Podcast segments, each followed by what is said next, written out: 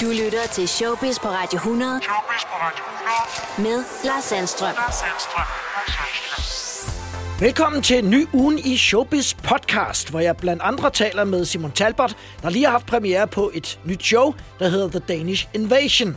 Så taler jeg med Dennis Knudsen, som har været i endnu en shitstorm, og spørger Dennis Knudsen, om han er begyndt at overveje nærmere, hvad han poster på de sociale medier. Og så fortæller Maria Montel, hvordan det er at bo sammen med en coronapatient på matriklen op i Nordsjælland. Og endelig er der et studie fra Aarhus Universitet, som viser, at os, som godt kan lide at se horrorfilm, vi er bedre rustet til at klare coronakrisen.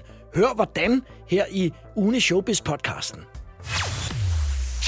Du lytter til Showbiz på Radio 100 med Lars Sandstrøm. Hvor jeg har ugens første gæst i studiet, og det er komiker Simon Talbot. Velkommen tilbage, Simon. Jamen, tusind tak. Tusind tak. Du har premiere på The Danish Invasion Yes. lige om et øjeblik. Det har jeg, ja. Engelsktalende mand, der vil invadere Skandinavien og søge verdensherredømme. Der er nogle historier, jeg der, der tænker, ah, det har vi hørt før. Ja, det ender dårligt. Ja, ja, ja. Ah, men heldigvis så kom der lige en, øh, du ved, jeg har jo været fuld af viking, der skulle have været verden rundt. USA, England, Australien, Tyskland, Norge, Sverige, Danmark, du ved, det er Canada. Og så, øh, jeg skulle have taget afsted den 12. marts. Og så, Åh, nej. Ja, det er ret, der skulle have været til Tyskland. Den Og så- 12. marts. 12. marts, så 10 minutter ind i pressemødet den 11. Der måtte jeg ringe til mit engelske management og være sådan, øh. du ved, ham der, jeg stod ved, ved var viking med båden pakket og var sådan, "Ah, rape and pillage, og så kom dronningen og var sådan lidt, der er influenza. Du er hjemme." en, en halv år i vandet. Er en halv år. Jo. Og så, ja, okay, nå, vi bliver hjemme. Okay, så får jeg katte i stedet for. Så jeg er gået fra viking til katte. It's all going up in hats and glasses in Denmark right now. It's just Mette Frederiksen called, and she looks very angry. It's not good. That's all I say. That's all I say. Men nu kommer The Danish Invasion i den form, det kan lade sig gøre, skal du også ud og rejse. Er, er du sådan en udlængsel-typen?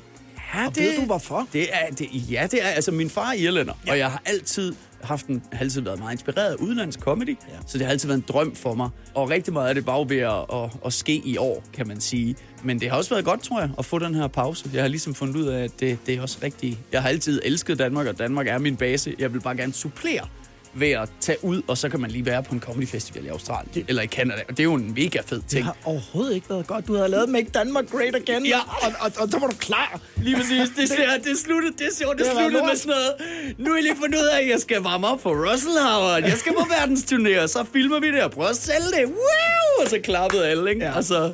Klappede Nå, det i. Ja, så klappede det i, ja. lige præcis. Men uh, det der med at optræde på engelsk er jo ikke skræmmende øh, for dig overhovedet. Men, men på hvilken måde er det ligesom anderledes i forhold til, hvad, hvad du har prøvet før? Det er en... Øh, det er lidt spæ- Jeg plejer at sammenligne med, at det er lidt ligesom om, jeg har lært at spille klaver, og så er øh, tangenterne pludselig anderledes. Fordi jeg har spillet, jeg har været optrådt på dansk i snart i 14 år, i 14 år. Og så er det jo, det har jeg jo ligesom lært at optræde på dansk. Og så har jeg prøvet at tage nogle jokes og oversætte. Så det går sådan fra, at man sådan... Og så oversætter man, og så er det mere sådan... Hvor det, det kan være lidt... Det kan være lidt... Jeg har lidt skulle starte forfra. Ja. Der er ting, der er sjovere faktisk, fordi formuleringerne synes jeg er skægger, og jeg kan nogle bedre karakterer nogle gange. Du ved, så better at speaking Russian, og sådan noget, og sådan noget, oh my god, it's real American. Altså sådan noget. Ja. Jeg har nogle karakterer, der Ja. sidder godt på engelsk. Men samtidig så har jeg også nogle... Jeg er jo dansk, og jeg har jo nogle formuleringer. Vi står bare her og sådan... Altså, det Ja. kører jo bare uden jeg tænker, men hvis det er på engelsk, så skal jeg stadig lige... Det går lige de der 10% langsommere, så jeg skal kunne mine formuleringer i jokesene bedre, for at være meget teknisk.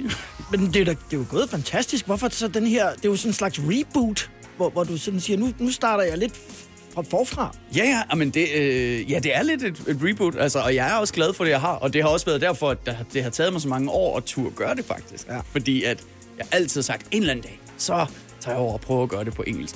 Og så er det jo gået godt i Danmark, og så sidder man jo sådan, jeg jo ikke, altså, jeg elsker jo min karriere, jeg kan jo ikke bare og jeg vil heller ikke give det der vibe af sådan, du ved, fuck ja, jeg er for stor til Danmark. Altså, det er jo slet ikke sådan, jeg har det. Så, så jeg har bare gået og skubbet det og skubbet det og skubbet det, indtil jeg kom til sådan en dag, hvor jeg tænkte, nu, nu, det er nu eller aldrig. Jeg bliver nødt til at gøre det nu, og have, om ikke andet have prøvet at give det et skud, for at sige, jamen er der et marked for mig på engelsk? Og så kan jeg supplere lidt med en, med en drøm. Så fra på torsdag, når der er premiere, og man kommer ind og ser det på Bremen i København, så er det på engelsk. Så er det nemlig på engelsk. Ja. Og det var jo det, det var jo meningen, at det skulle være et, øh, en lille bonus, hvor jeg sådan kunne have filmet, have haft en kameramand ja. med rundt på turnéen, Ja. og så kunne jeg have vist alle de lande, jeg har været i, og så være sådan, men I skal ikke snydes mit hjemland, og så kan jeg stadig lave, og nu er det bare, nu er det Danish Invasion i, i mit eget hjemland af en eller anden grund. Men, så det er lidt weird, men jeg har prøvet i stedet for, for jeg har også helt oprigtigt gået og leget med tanker om, jeg bare skulle aflyse i løbet af året, for jeg har bare været sådan, det kan også være lige meget, og du ved, hvordan skal jeg overhovedet kunne gøre det her? Jeg havde alle de her drømme og siddet og sådan væk alle mine penisvits, og jeg har haft det så svært, jeg har kæmpet, ikke? Ja. Og så har jeg tændt for fjernsynet og set, hvordan andre lande har det, og andre mennesker. Og på en eller anden måde underligt nok fundet ud af, hvor privilegeret jeg er i Danmark, og hvor godt jeg egentlig har det. I kraft af, at jeg har det dårligt, men kan se, hvor meget, meget værre det er i andre lande, fordi vi har klaret det godt. Det har været sådan underligt år, så jeg har bestemt mig for, okay, så får jeg det bedste ud af det. Og så Jokes! Ja, jokes, vi laver stadig. Og så kan jeg bare stadig lave sådan et 2020 Ja. corona-show, Ja. hvor jeg så taler ind i, hvad der er sket. Nu har jeg Dennis Knudsen med på telefonen. Hej Dennis. Hej Lars. Hvordan går du og det? Jamen, jeg har det sgu meget godt ved at sige. Jeg synes, jeg synes det er tavligt med coronaen her. Ikke? Den er jo inde og påvirke vores allesammens hverdag, så det kan andet end påvirke en. Men ellers har det godt, og er lykkelig og glad sammen med Lukas. Og jeg, og jeg spørger jo, fordi at du her de senere uger jo har været udsat for uh, lidt af hvert, når du har uh, postet noget på de uh, sociale medier. Nu uh, har du uh, tilbudt en uh, uddannelse, mm. hvor det er dig, der uddanner, og dit team. Og mm. så er der nogle frisører, som, uh, som bliver sure. Uh, hvor, ja. Hvorfor gør de det, Dennis? Jo, men det er jo fordi folk tror, at jeg går ud og, og, og tilbyder en uddannelseskursus, som øh, kan sammenlignes med den fireårige frisøruddannelse. Og øh, det er jo på ingen måde det, jeg gør, fordi der er ingen tvivl om, at en fireårige frisøruddannelse er nok en af verdens bedste, man kan få herhjemme i Danmark. Der er ingen steder andre steder i verden, hvor den tager fire år. Øh, så vi har en af de længste uddannelser. Øh, typisk USA, England og mange andre steder bliver du uddannet på et år som frisør, ikke? Så, så det, når vi er godt, rigtig, rigtig godt skole og har et godt håndværk, og det er også derfor, når vi kommer ud i verden, så klarer vi os rigtig, rigtig godt, fordi vi kan vores håndværk. Og du har den også selv. Uh, Jeg har den også selv, ja. Men det, som du uh, går ud og tilbyder nu, er altså ikke det samme. I kan ikke nå det samme på halvandet år, som, som man kan på frisørskolen på fire. Mm, nej, jo, men der er en masse ting, teknik og teori, man lærer på frisørskolen, som, som jo er fantastisk, men som ikke altid er brugbart i dagligdagen, hvis man skal arbejde med det, som jeg laver. Og her siger jeg så, at det, jeg tilbyder i denne her uddannelsekursus, det er selvfølgelig, at man lærer alt det basale hårdarbejde. Du lærer at klippe, du lærer farve, du lærer permanente, du retter farve af bryn og vipper, du lærer altså alle de gængse ting, man er nødt til at kunne omkring hårdarbejde. Men samtidig med det, så lærer du også det her med, hvordan man limer en parykkant på, hvordan man snegler håret op ind under en peruk, hvordan man får den til at se naturlig ud, hvordan man sætter kunstige overskæg på, hvordan du sætter en kunstig næse på, bryn og vipper og al, alting, du ved, hvad der ligesom kan bruges relateres til både tv, film og teater. For der er det ikke nok bare at kunne øh, lave en flot føntøring og klippe en smart klipning. Der er man nødt til at have en forståelse for, hvordan man også arbejder med netop de her øh, par rykker, så de ser naturlige ud, hvis man for eksempel skal gøre en skuespiller ældre og gammel at se på, ikke? Hvordan gør man så det, ikke? Og med i uddannelsen, så lærer man også alt det omkring make-up. Det basale, altså det mode, det, det fashion make som kører lige nu, som det vi arbejder på. Men så lærer du også en masse stilhistoriske make altså perioder, hvis man skulle lave en film fra 1900-tallet, eller en film, der foregik i 1980, ikke? så lærer man, hvordan make-upperne og håret sad dengang. Så man lærer rigtig mange forskellige ting. Så hvis man har en drøm om, eksempelvis, øh, nu har du lige øh, færdiggjort øh, arbejde på den kommende Karen Bliksen-film, som Billa August laver. Så hvis Ja, det var den ja. vej, man, man gerne ville, så er det altså øh, blandt andet nogle af de teknikker, øh, som du går ud og tilbyder nu. Ja, og det er det, og det, jeg vil sige, at der er også mulighed for, hvis man bare vil, eller bare, det er forkert at sige, men hvis man nu gerne vil arbejde i en frisørsalon, så er der jo meget en stor koncept i, at folk kan lege en frisørstol forskellige steder, og hvis man har et talent, at man kan klippe en kunde, og man kan style hende og gøre en smuk bagefter, så kan man jo sagtens gå ud og, og lege en stol eller åbne sin egen lille salon, og så arbejde med hår og make-up, og så har man selvfølgelig ikke det fireårige diplom, men derfor kan man jo godt være et kæmpe talent. Kan du forstå den øh, altså, kritik af nogle af de kommentarer, der så kommer fra øh, frisører, som har, har taget øh, uddannelsen på skolen, ligesom du så også selv Ja, har, øh, fordi de tænker, nu tager han brød ud af munden på os. Ja, det forstår jeg godt, og det er klart, at øh, hvis man tror, at jeg ligesom går ind og sammenligner den fireårige uddannelse med det, jeg laver, så er det på ingen måde det. Men jeg laver stadigvæk øh, nogle talenter, som kan komme ud herinde fra efter halvanden år. hvis de vel og mærket har talenter. Ellers kommer de heller ikke i gang med uddannelsen herinde, kan jeg lige så godt sige. Der er nok Der er nogen, som øh, har siddet og, og, og skrevet de her kommentarer, som måske har kigget på det her beløb, 90.000 kroner. Hvad, hvad koster, øh, øh, hvis man tager den fireårige uddannelse, hvad, hvad kost, ved du det ikke, hvad koster det at blive frisør? Altså hvis man Jamen, tager det, den, det, en jo, klassisk jo, men der, uddannelse. der, jamen, der arbejder du typisk på en elevløn. Ikke? Ja. Jeg kan ikke huske, hvad elevløn er. Det er meget, meget lav. Ikke? Men Ja. ja. så arbejder man typisk på en elevløn, og så er man der fuldtid om ugen, og så er man på skoleophold i perioder. Ikke? Øh, min uddannelse, der får man til gengæld ingen løn. Der betaler man for uddannelsen. Og det gør man, fordi at, øh, at man, man er ligesom, man følger mig, og man følger de assistenter, jeg har, som arbejder herinde. Man kommer med på filmoptagelser, og man kommer med på tv-ting. Og så grund til, at man ikke får nogen løn i den uddannelse, det er, at det, det er teknisk ikke, man kan ikke give folk penge for at gå ind og betale for et skråstrej kursus øh, uddannelse. Så derfor er jeg nødt til at have en økonomi. Man skal også glemme på, eller huske på, at parrykker og materialer er ekstremt omkostelige. Hvis jeg skal have 6 eller 10 elever herinde på et tidspunkt, så skal jeg ud og bruge 10 øh, frisørhoveder med, med ægte hårshoveder, og du ved, med ægte hår og sådan noget. Det koster bare rigtig, rigtig mange penge at lære folk igennem det. Bare det, at de skal tage aftryk og støbe en kunstig næse, for eksempel, hvad koster hele mekanismen og produkterne omkring det, materialer.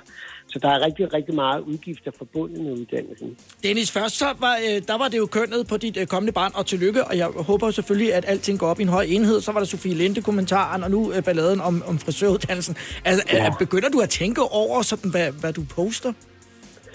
Jamen, det er jeg nok nødt til at gøre. Altså, der er jeg, I hvert fald skal jeg nok... Jeg formulerer mig på en anden måde. Jeg får skrevet tingene ordentligt. Jeg ved godt, at jeg er ordblind, så jeg skriver, som jeg taler, med masser af stavefejl og sådan ting. Og det har jeg ikke haft så travlt med at rette op på, men jeg for- formulerer mig åbenbart ikke korrekt altid. Så det resulterer i, at det hurtigt bliver misforstået, at det ene ord kan hurtigt gribe en anden inde på sådan en Facebook-tråd.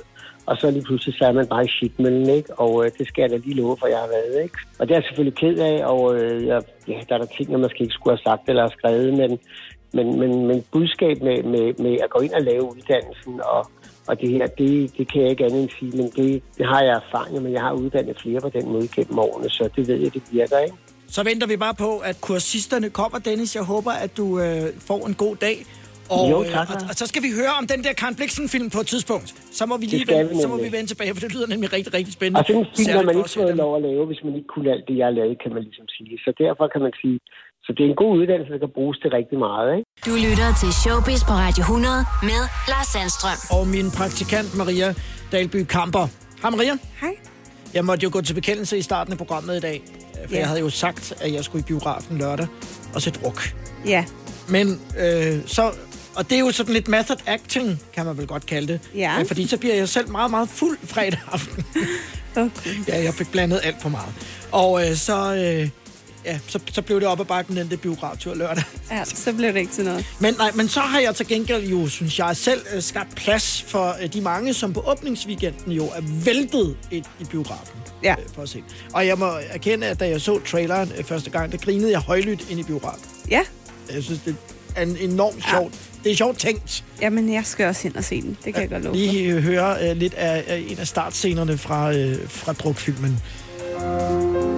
Jeg har lyst til at starte aftenen med lidt champagne. Det lyder dejligt. Øh, jeg er i bil. Jeg skal bare have en øh, dansk vand øh, uden citrus. Uden citrus, ja tak. Ja. F, det er godt, det her. Øhm, ja, det er sgu synd, du er så fornuftig.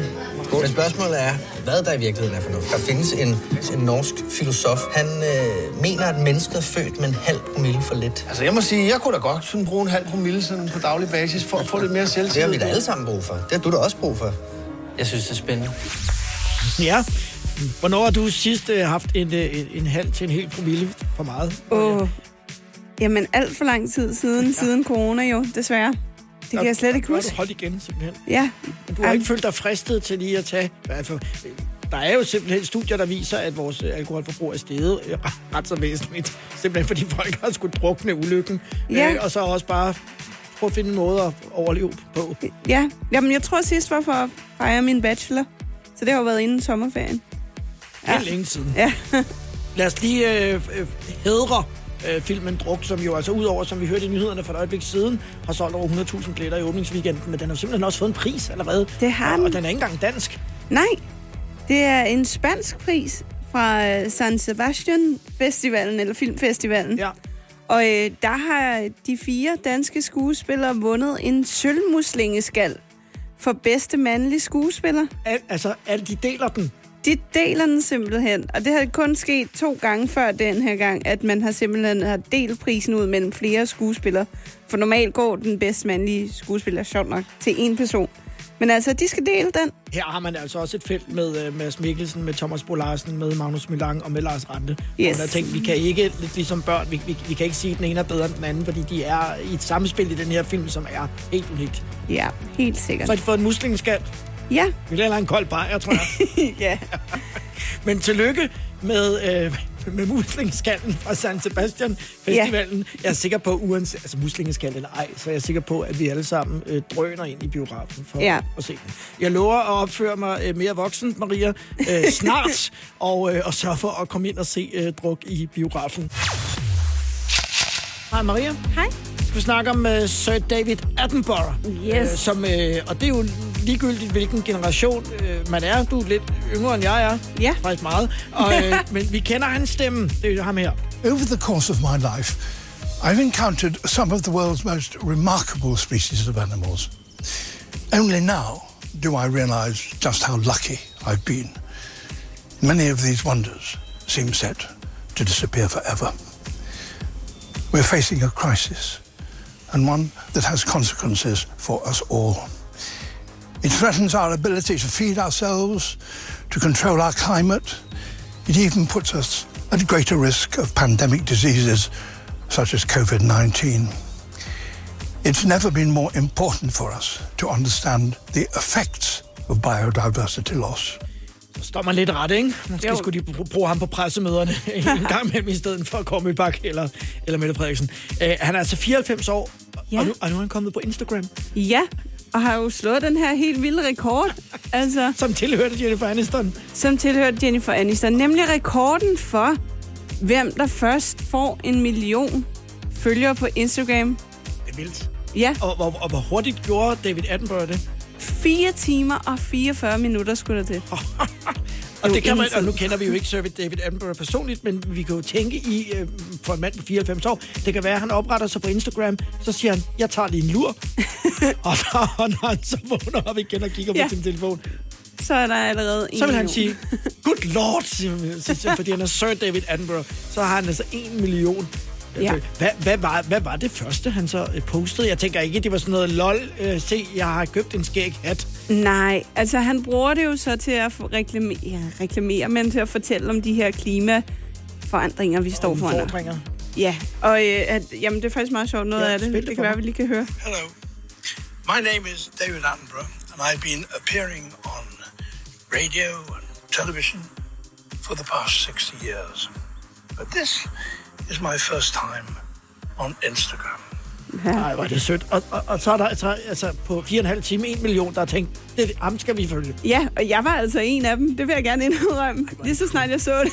Hvor er det cool. Og, og, og, og hvem, øh, øh, hvem, hvem har flest øh, følgere på Instagram? Altså, hvad, hvad er han oppe på nu? Nu, nu er der jo gået mere end øh, de her fire og en halv time. ja, jamen... Øh, Han har været på i fire dage nu. altså, David Attenborough, Sir David Attenborough, Ja. han har nu 4,5 millioner. Sådan. Yes. Hvor der af. Hvem, hvem har flest? Jamen, det er jo Cristiano Ronaldo. Udover Instagram selv, så er det Cristiano Ronaldo. Så han har... Instagram er dem, der har flest følgere. Yes. Og så kommer Ronaldo nummer to. Ja. Og han har altså 238 millioner følgere. Ja, Så, så gammel bliver David Attenborough ikke, så, så han når det op. nej, det, tror, det, det der, der er vi nødt ikke. til at være en lille smule realistiske øh, omkring det. Ja. Ej, hvor er det vildt. Ja, men det er en vild rekord, og er jo med i Guinness World Records og så videre. Så. Er der andre, øh, sådan, altså dem, der falder måske sådan lidt uden for, hvad vi øh, normalt vil kalde for store Instagram-profiler, som, som også har, har fået mange følgere hurtigt? Ja, altså på tredjepladsen over de hurtigste er for eksempel prins Harry og hertugen Meghan, dengang de hed det, hvis Ja. de overhovedet gør det Ja, mere. de kom på, øh, kom Ja. på Instagram. Yes, og så er det faktisk øh, på en femteplads har vi Pave Frans. Ah, cool. Ja. Øhm, ja, og en sjette plads har vi David Beckham, som måske giver meget god mening, men altså, David Beckham var alligevel 24 timer om det, så man kan sige, at uh, Sir David Attenborough var en hel del Han er hurtigere. meget, meget hurtigere. Ja. Min, øh, min, min kærestes mor, hun hedder Sandra, hun har nogle gange nogle udfordringer med Facebook, og Sandra, hvis du lytter med, du ved, jeg er din største fan, når det går galt for dig på Facebook, men, og hun er 77, måske at det med Instagram. Og dog, Altså, det Ja. er 1894. Ja. Jamen altså, min mormor på Snapchat, så jeg synes bare, at man skal afsted. Det er aldrig for sent. Showbiz på Radio 100 med Lars Sandstrøm. Og med min praktikant Maria Dahlby Kamper. Hej Maria. Hej. Lucas Graham har været øh, aktiv på øh, Twitter. Det har han. Og hvad bruger han øh, Twitter til?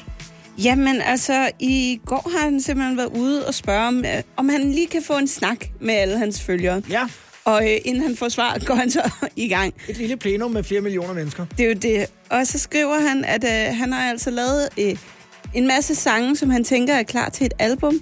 Men han får anbefalet af en hel masse musikmennesker, at han ikke skal lave et album med albumsange på.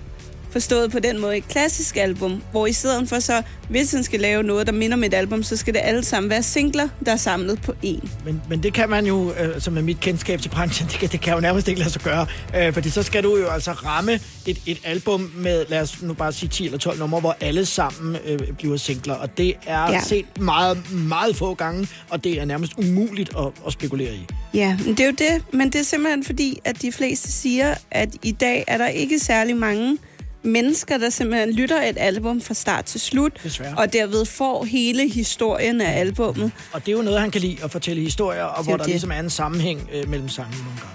Det er Og præcis. den er jo lidt farlig ved at sende singlerne ud, fordi og så kan man sige, så ryger perlerne fra hinanden på snoren. Ja, lige præcis. Så er det bare enkle hits, der hister her, som så måske er samlet på et. Og så spørger han så ud til sine følgere og siger, hvad, hvad er jeres take på det her? Altså, så skal jeg nok svare jer, hvis det er, men altså, jeg vil gerne høre jeres mening. Fordi han holder jo selv meget af de her albums, hvor der er højdepunkter og lavpunkter, og der sker en masse forskellige ting. Så han sætter sig ned og simpelthen svarer på de øh, kommentarer, som kommer inde på, på Twitter. Og hvad siger folk så? Hvad, hvad er deres holdning? Jamen altså, langt de fleste af dem, øh, som han i hvert fald har svaret på og kommer op øverst, de har skrevet 100% at det skal være altså, et normalt album, ja. hvor de kan høre fra start til slut. Ja. Og øh, han selv og også flere fans fremhæver den her sang Funeral, som øh, er en, en klassiker, og en, også faktisk en af mine personlige favoritter, hvis jeg skal være ærlig. Og som er det, man kalder for et albumtrack. Altså Præcis. ikke noget, der Den har har været ikke- sendt ud som single, og det er ikke vi har hørt så meget i, Nej. øh, i, i radioen. Den heller. har ikke helt nok, nok shine til det. Oh, men den er fed.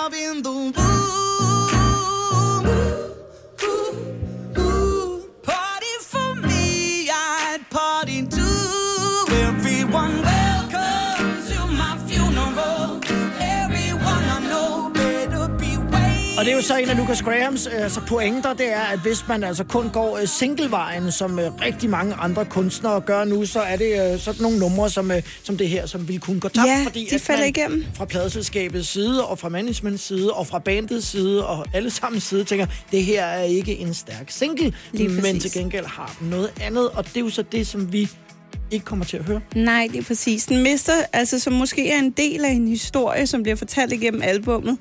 Og selvom det måske ikke er den mest partysang, eller den mest sjælefyldte sang, som man sætter på til fester eller andet, så kan den stadig noget at høre til albummet på samme måde. Så det er en interessant debat. Det er ret. Og inde på vores øh, Insta-story på radio100.dk, der stiller vi spørgsmålet, hvad tænker du? Øh, er du mest til øh, det gode gamle album, om vi lytter fra A til B, eller øh, skal det hellere være øh, de her singler, som altså bliver spillet ud med jævne mellemrum, og så typisk de numre, vi jo altså også spiller her i radioen. Og hvordan er status lige nu, Maria? Ja, men status er faktisk ret interessant. Øhm, der er kun 26 procent, som vælger øh, muligheden at høre et helt album. Og det havde jeg faktisk troet ville være omvendt. Ja, det havde jeg også. Ja. 74 procent er mest singler. Hvad er du mest til, Lars? Jeg er øh, mest til, hvis vi snakker mig som privatperson, øh, albums.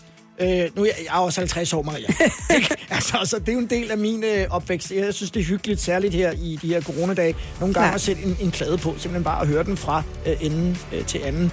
Øh, kan man sige, når jeg tager min professionelle hat på, så arbejder jeg jo med singlerne, og jeg forstår også godt argumentationen for, at det er smartest at sende ud på den måde. Det kan jeg sagtens følge, men som øh, Lukas Forkammer, som han jo hedder, øh, har ret i, så går der jo altså ting det vil der gå ting tabt, fordi det bevæger sig mere og mere i den retning, at kunstnerne går væk øh, fra album, så det har også noget med kroner og øre at gøre. Ja, det er det. Med på linjen fra det idylliske Nordsjælland er Maria Montel. Hej Maria. Hej Lars. Jeg kan høre, at, øh, at fuglene synger. Prøv lige at høre, solen skinner, ikke? og jeg sidder udenfor, ja. og det er dejligt. Ja. Ja, jeg er jo hjemme, ligesom. Ja, det, det er du jo, og det er jo derfor, at, at jeg ringer, om jeg så må sige, øh, for jeg har jo øh, læst, at øh, jeres søn Willum på 16 ja. har corona. Hvordan fandt I ud af, at han har det? Øh, jamen altså, det var faktisk, de ringede over. Han går over på Ore efter skole, og så ringede de og, og sagde, at der var øh, fem drenge fra efterskolen, som, øh, som har været til konfirmation. Eller en af dem, som havde konfirmation. Der havde de været i weekenden. Og øh, der var så, øh, havde faren ringet til konfirmanden og sagt, at der var en pige, som havde øh, corona. Ja. testet positiv. Og så blev alle, altså blev alle fem drenge smidt hjem, fordi at de havde jo været til konfirmationen. Så kom han hjem, og så, så viste det sig lige pludselig, at der var der tre piger, der havde det. Åh, oh, gud. Jeg hentede ham, og han havde jo bare... De fik at vide, at de skulle selvfølgelig ikke sidde ved siden af hinanden, de der drenge, i toget hjem. Så øh, kørte vi jo selvfølgelig ind, begge to med mundbind på, og med sprit, og med alt, øh, hvad nu man har læst sig til, at man skal gøre. Ja, så tog vi begge to en test, fordi det var ligesom, jeg havde sagt farvel til ham også, øh, da han skulle øh, afsted til efterskolen igen efter konfirmationen, så jeg var faktisk den eneste, som havde været i kontakt med ham. Så jeg spolede lidt tilbage, du ved. Øh, det er jo det, man gør øh, et eller andet sted. Okay, hvor mange Ja. har drengen haft øh, Ja. i berøring med? Han sagde, mor, jeg tror, jeg har det. Jeg har lidt ondt i halsen. Øh, og jeg, jeg tror, jeg har det. Jeg sagde, ah, jeg vide, om det ikke bare er lidt ondt i halsen? Ah. Ganske rigtigt, drengen havde ret. Jeg, jeg var ikke øh, smittet, men, øh, men det var han. Havde I talt om, om det der med at gå til de der konfirmationer? Vi har jo alle sammen læst artiklerne om, at det kan være øh, nogle rigtige øh, coronabomber. Ja, altså det havde vi øh, talt om. Faktisk så, øh, så fik vi billeder og sådan noget derfra. Selve det sted, hvor det, de skulle være, og, og, og, og der var toiletvogn med sprit, og der var det ene med det andet. Og de var ikke flere, end de måtte være, og forældrene var der. Og, og, så øh, det havde vi egentlig talt om, men vi tænkte, at det var sgu også synd, at de ikke får lov til at, at gå til noget. Og hvis vi følger de retningslinjer, der ligesom er stukket ud af myndighederne, Ja. øh, så, så, Ja. så er det jo svært at gøre mere. Ja, lige præcis. Ikke? Og, så, og som han sagde, jamen mor, ved du jeg, jeg, alle damerne var jo nogle rigtig flotte piger. øh, så øh, hvad hedder det? Og jeg, tror, hvis jeg havde scoret en af dem, så havde jeg så scoret op af. det var meget sødt. Ja. Så, så mor, jeg, havde slet, ikke- jeg har slet ikke været sammen med nogen, øh, eller øh, med noget som helst. Hvordan øh, gør I så i praksis? Altså nu er I ligesom fem på matriklen. Fire for tiden har jeg læst, fordi Thomas er i Østrig og ude at rejse, din mand. Ja, Øh, men ja. hvordan indretter I jer ligesom derhjemme? I er jo trods alt fire. Vi øh, er så heldige, vi har sådan et, øh, et øh, annex, hvor der er et toilet. Jeg, vil, jeg synes, det var lidt ærgerligt for ham, at han skulle sidde otte dage derude og glo. Øh, så så jeg, han bruger toilettet ude i annexet. Og, ja, men så, så har han øh, et værelse nede for enden af gangen, og, og det er sådan, der, der er han inde i, på værelset. Og så går jeg tur med ham med afstand ude i skoven. Ja, ja. det er fandme langt ude. ja det er. Og så, så, er det, ellers så er det bare noget med, at der er håndsprit over det hele, og, og, og han er gået i bad derude i hytten, og det er noget med at vaske øh, de der håndklæder, han bruger, og det er, er en, en bakke med mad, som bliver øh, pænt taget med handsker på. Når han havde jo faktisk fødselsdag her. Øh, Ja, den hvor han fik, fik han lov at fejre ude i haven, så jeg. Ja, den, den går han sidde ved et bord der, så kunne vi sidde og kigge på ham. Det er sgu ret træls. Ja. Det, det synes jeg. Det, det, er, det er sgu ret synd for... Ja, det er synd for de... Jeg synes, det er synd for de unge mennesker ja, også. også. Øh, Og- så og- det var selvfølgelig dybt ærgerligt, at øh, det lige øh, ikke var naboens søn, men min søn. Ja. Men det er jo det, man tror, ikke? Man Jo, tror jo. det, det kommer ikke til at overgå en. Og på en eller anden måde, det er også så sindssygt, som øh, omgivelserne ligesom... Øh, altså, det er ligesom at have en spedalsk, ikke? Altså, ja. Folk går nu en bue udenom om jeres øh, matrikel. Øh, Øh, men, ja, men, men jeg, for, jeg, selvom jeg har, du ved, nu skal jeg have tredje test i morgen, fordi jeg, jeg, jeg skal synge her i weekenden. Ja. Folk tør jo dårligt at, at øve, du ved, og selvom jeg er testet negativ øh, to gange. Tænk positivt. Ja, lige think, præcis. Think Positive, som er øh, titlen øh, på, øh, på, på det nye album. Og jeg tænker, at det er jo altså relevant at spille den lige nu, fordi selvom det her ikke er sjovt, Maria, så øh, må vi jo prøve at få det bedste ud af situationen. Vi kan ikke gøre meget andet. Og så øh, prøve også at øh, se på nogle af de positive øh, sider af, af livet. Øh, som du selv siger, solen skinner endnu, øh, og, Solen skinner. og fuglene synger. Og øh, vi skal overleve alle sammen det, skal her, vi. tænker jeg. Ja.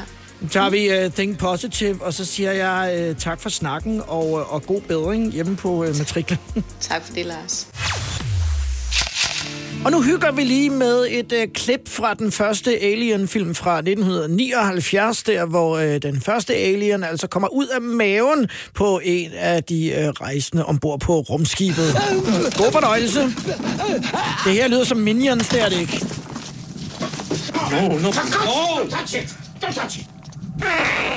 Og så øh, farer øh, Alien altså ellers afsted ud i øh, rumskibet, og så kan man bruge øh, otte film på at forsøge at, at finde det igen. Maria, grunden til, at vi skal høre det her klip, som er før du blev født, det kan være, du har set Alien-filmen, så, så er det altså et studie, der viser, at hvis man er til øh, horrorfilms-genren her, skrækfilms-genren, så vil man stå bedre rustet til Ja. at øh, komme helskindet igennem coronakrisen. Hvordan i himlens navn hænger det sammen?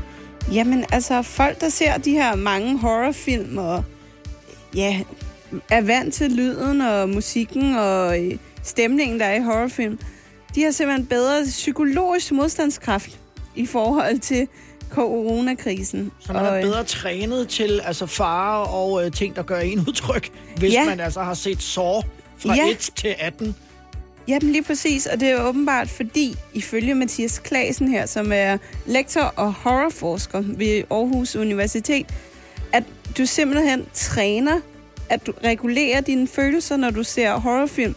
Og det kan du blandt andet gøre ved at styre din vejrtrækning eller dine tanker for ligesom at tæmme angsten, fortæller han. Og øh, ja, så, så på den måde, så kan man ligesom bedre håndtere corona. Situationen. Yes. Så med mig, som kun ser Daniel Steele og Lassie-film, der er jeg dårligt stillet. Der er jeg, der er jeg hvad skal man sige, øh, modtagelig over for, øh, øh, for, for fare, og, og vil have svært ved at håndtere det. Lige præcis. Fordi folk ser jo filmene for underholdningens skyld, men der er altså noget, der tyder på, at hjernen arbejder med filmene, som om det var en oplevelse, man faktisk oplever i virkeligheden. Men øh, Mathias Klasen her er også ude at sige, at det, man kan ikke bare nu begynde at se en, en masse gyserfilm, og så, øh, så klarer man corona bedre. Altså, det kræver jo så som sagt, at du har bygget det lidt op. Uha. Hvad hvis jeg går i seng til det her, som øh, min godnatmusik hver aften fra øh, Halloween-filmene?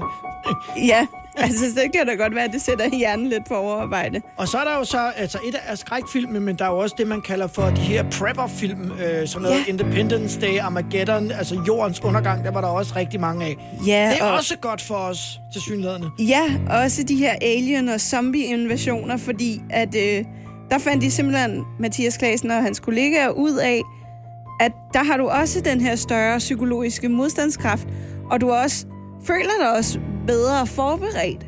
Og øh, de, han siger selv om de her mennesker, der har set de her film, at de vidste simpelthen godt, hvad de skulle drøne i supermarkedet og på apoteket for at købe, da corona lukkede samfundet ned.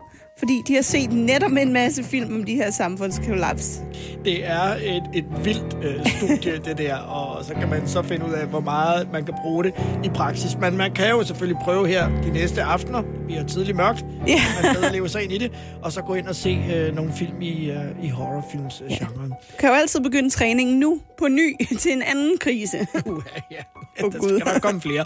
Vidste du, at der i USA findes en øh, beredskabsplan for hvis zombie-apokalypsen altså øh, kommer til at foregå i Nej. virkeligheden? True story, Maria. Efter en øh, jubilæumsuge, hvor Anders Breinholt og natholdet er blevet fejret på alle ledere og kanter, er det også tid til at kigge fremad. Og her i Showbiz på Radio 100 har Anders Breinholt fortalt mig, hvad der er fremtidsplanerne, som ligger fremadrettet. Men først så taler vi om en gammel passion for Breinholt, og der, hvor det hele startede, nemlig i radioen. Savner du at lave radio? Ja, det gør. Ja. Det gør. Hvad er det, det kan i forhold til tv? Det er bare fedt. Ja. Det er jo udkommer med noget podcast også, ikke? Som hedder Breinholt taler med. Og øh, det er udsprunget af, at jeg elsker mit fjernsynsarbejde. Uanset om det er natholdet, eller om det er Danish Music Award, eller... Altså, at lave tv er noget af det fedeste, der findes i verden. Fordi man laver det ikke alene, man laver det sammen med en masse andre mennesker. Det betyder også, at der er rigtig mange, der har noget at skulle have sagt. Og det betyder også, at, at hvis du tager én ting ud af ligningen, så vælter hele korthuset, ikke? Det er der både fordele og ulemper ved. Det, der er ved at lave radio, i bund og grund, at du er den eneste, der står i studiet, eller du står sammen med en kollega, en medvært, hvad ved jeg, om noget.